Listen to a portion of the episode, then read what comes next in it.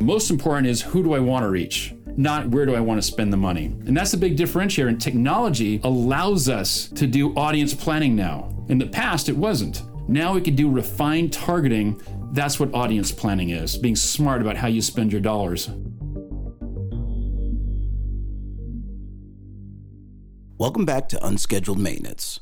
I'm your host, Steve Gady. Automotive advertisers will spend billions of dollars on digital advertising this year with the goal of reaching in market car shoppers. And while many vendors promise big data and precision targeting, not all in market audiences are equal, and this can lead to wasted ad dollars. But it doesn't have to be that way. We are lucky to have our in house expert in data and audiences joining us today to shed some light on how dealers can avoid common pitfalls with audience targeting and get their message in front of real shoppers. Our guest today, Chris Marshall, is Vice President of Data Strategy and Fuel Operations at Cars and the architect behind Fuel Audience Targeting. Chris, welcome to Unscheduled Maintenance. Thanks a lot here, Stephen. Appreciate you uh, spending the time as well to do this podcast. Yeah, I've been very fortunate. Entered the automotive industry when digital marketing, or it was called then, it was called internet marketing, was just taking off. This was even before the concept of social marketing existed. Mm-hmm. And I was working for an automaker at that time. And really, the website, the functionality was pretty much just a brochure fulfillment tool. So we've come a long way. But think about it. Like at first started, we were called, it was the internet. And then it was called e-commerce and then it became digital. And now everything's kind of rolled into data. It's really it's all about the data and intelligent use of the data for the dealers you know to help them make more smart intelligent decisions on their marketing spend and how to use it intelligently. So actually before dean evans asked me to join cars i headed up the automotive retail efforts for oracle data cloud. And we were the primary distributors of or the marketplace for all different types of audience data across all media platforms, including Facebook. And what's nice about that is I was actually able to see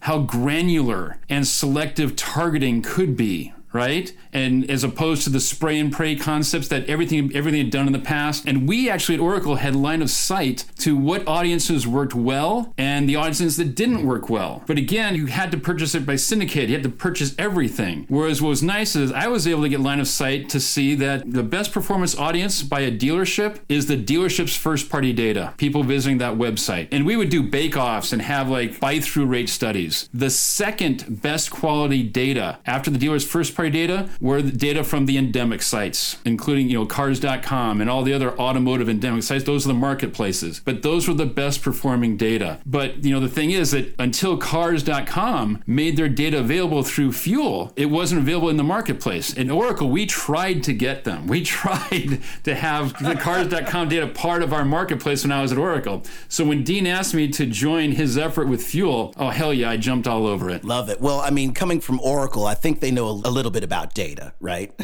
so just a bit, just a bit. Well, I mean, we're glad that you've been able to join our team and apply a lot of that knowledge, that approach uh, to you know things that we've been able to do here at Cars, and you've really been able to elevate the fuel game uh, in the industry. Um, you know, it's been, you know, data, as you mentioned, has been a big buzzword over the last couple of years first party versus third party. We're going to get into that in a little bit here. But before we get there, some of our listeners may not have heard of Fuel yet. Talk a little bit about what Fuel is. Fuel is actually, in, in its basic form, it's putting a digital video. So we're not talking about display or click or anything like that, but it's putting a digital video in front of an in market shopper. And as technology, you know, has advanced, you know, right now it's, you know, in the form of OTT content, also called streaming media. It's social efforts, but anything, it's it's pre-roll. Anything that where people are consuming digital video, it's saying, okay, this is definitely, you know, it's sight, sound, motion, emotion in the form of a video display ad, and then saying, okay, let's not put that in front of everyone, you know, then by a, population based on, you know, demographics or an audience based on demographics. It Fuel is saying, let's put that in front of only 100% in market shoppers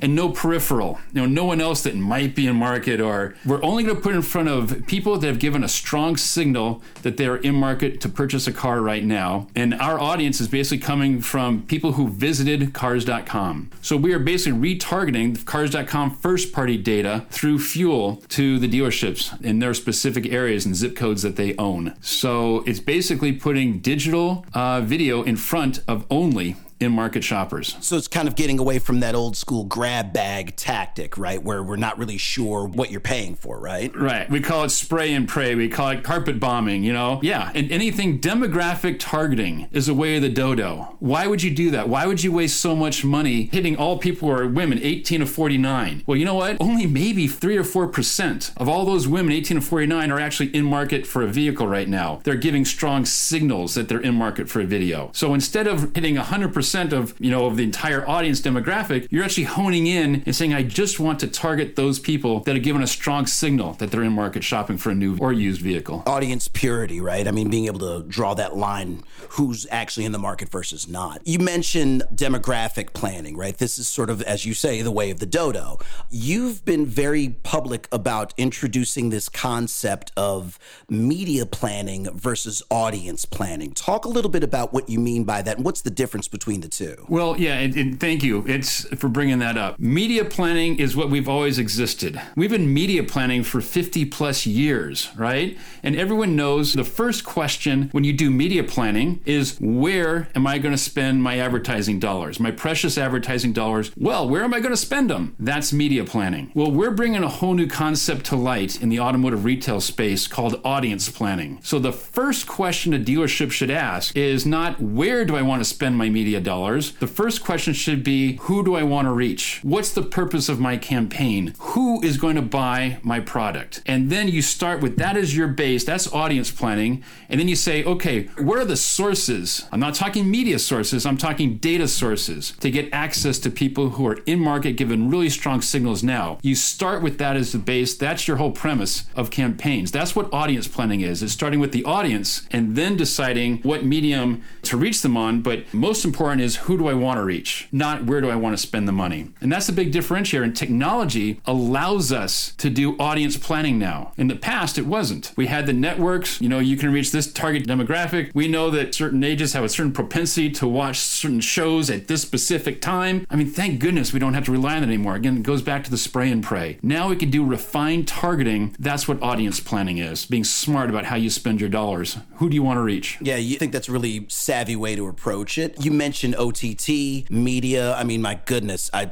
I just broke down and bought the old HBO Max last night, so I've crossed over. I don't even know how many streaming services I actually have, but because there are a lot of places people can put their brand message, when does media play a role, or how does media play a role in the planning of spending those marketing dollars? Absolutely, media still plays a big part in the plan, the approach. Once you identify who you want to reach, and you've identified as your first top priority priority, who do you want to reach as opposed to reaching anyone, um, then you have to decide which media channel has the ability to put the message, the communication in front of that person. That's where the media component comes in. And with Fuel, we are media agnostic. I really don't care whether I reach them on social or whether I reach them through OTT content or whether I reach them through a pre roll. It doesn't matter to me because when a person leaves cars.com, I am then had the ability to follow them. So if they're viewing video content on OTT, on Amazon Fire TV, or if they're viewing video content on ESPN.com, or if they're viewing video content on Facebook, doesn't matter to me. I've set up the fuel structure so that we can follow that person and then put the dealership's ad in front of that person, and the person decides what media, what channel they're going to consume their digital video. I don't make that decision, the person does. So media plays a role because they have to deliver it. When we have really strong relationships with all the media platforms. And so the person decides, and with our relationships with those platforms, we're talking about the top DSPs, you know, programmatic efforts in addition to social efforts with Facebook. And so I'm agnostic. I don't care, but I have relationships with all of them so I can reach that person after they've left cars.com. That makes perfect sense. So media plays a big role, but I don't determine it. The individual visitor to cars.com determines how we reach them. Well, we always talk about meeting the consumer where they are, right? So we're just putting the message where we know they happen to come looking for it. So again, just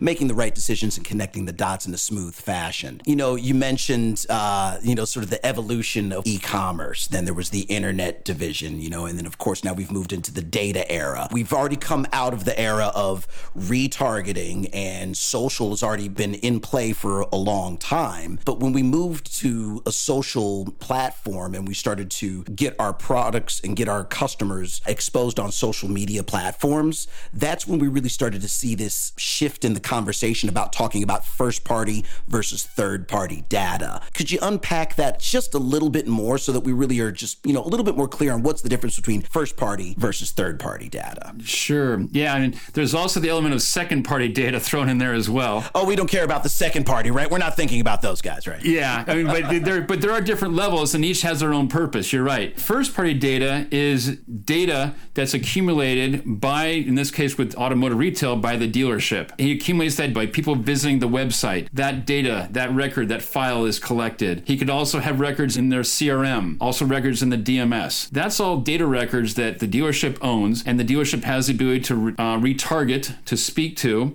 and it's their own accumulated data. Third party data, and that's the case with fuel. We use the cars.com first party data. It's our efforts to reach out to that person on behalf of the dealer. So we're using our first party data the same way. And actually, we can incorporate the dealer's first party data into the fuel efforts. Third party data is, I mean, some of it is, is incredibly, it's, it's great. It works very well. They do have in market shoppers. Unfortunately, with third party data, you have to buy everything. And third party data sources are, you know, these are people that, you know, who knows what their intent was, who knows how they were categorized as in market. Third party data does a lot of modeling as well, which means they're taking a, a seed list of data and then modeling it out. They could be building lookalikes. There's some assumptions being made there, right? Yeah, I say assumption. I call it more guessing. They are, when when you have lookalikes, you are guessing that you know what we see these people as in market shop. We have our own first party data in market shoppers, our seed data. We put it in Facebook, we put it in Google, and we say, all right, let's build some lookalikes off this. And that is, um, boy, that's a great way to spend more money and not really know if you're reaching in market shoppers or not because you're guessing. It's called lookalike because they might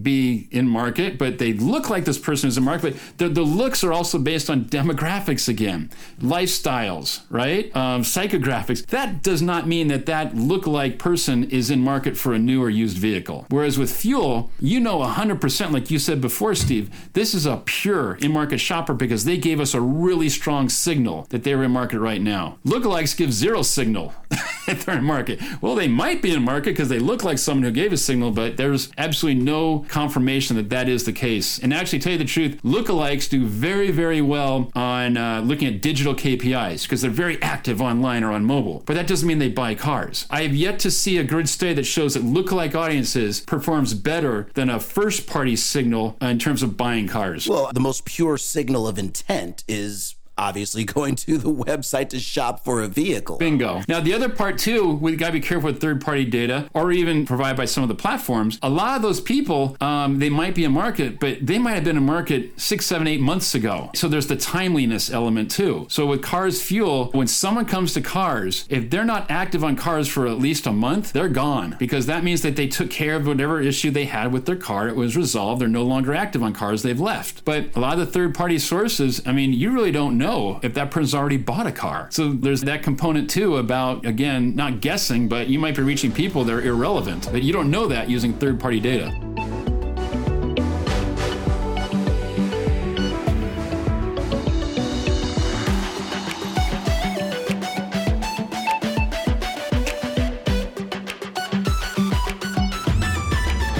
Today's episode might be inspiring you to make some updates to your website design that you'll surely want to show off to an in market audience. But the term in market audience is everywhere in automotive marketing, although not audiences are created equal. Many are inflated, and some go so far as to flat out misrepresent the audience they're targeting altogether. And there are few things more frustrating than wasting precious ad dollars on audiences that aren't actually in the market to buy a car. Cars is here to help with a 100% free resource you can leverage to evaluate in market audience claims as you plan your marketing strategies for 2021. Our new audience guide addresses how bad audience data is eating your advertising budget and provides three steps you can take to maximize ROI with real in market audiences. Visit growwithcars.com to learn more.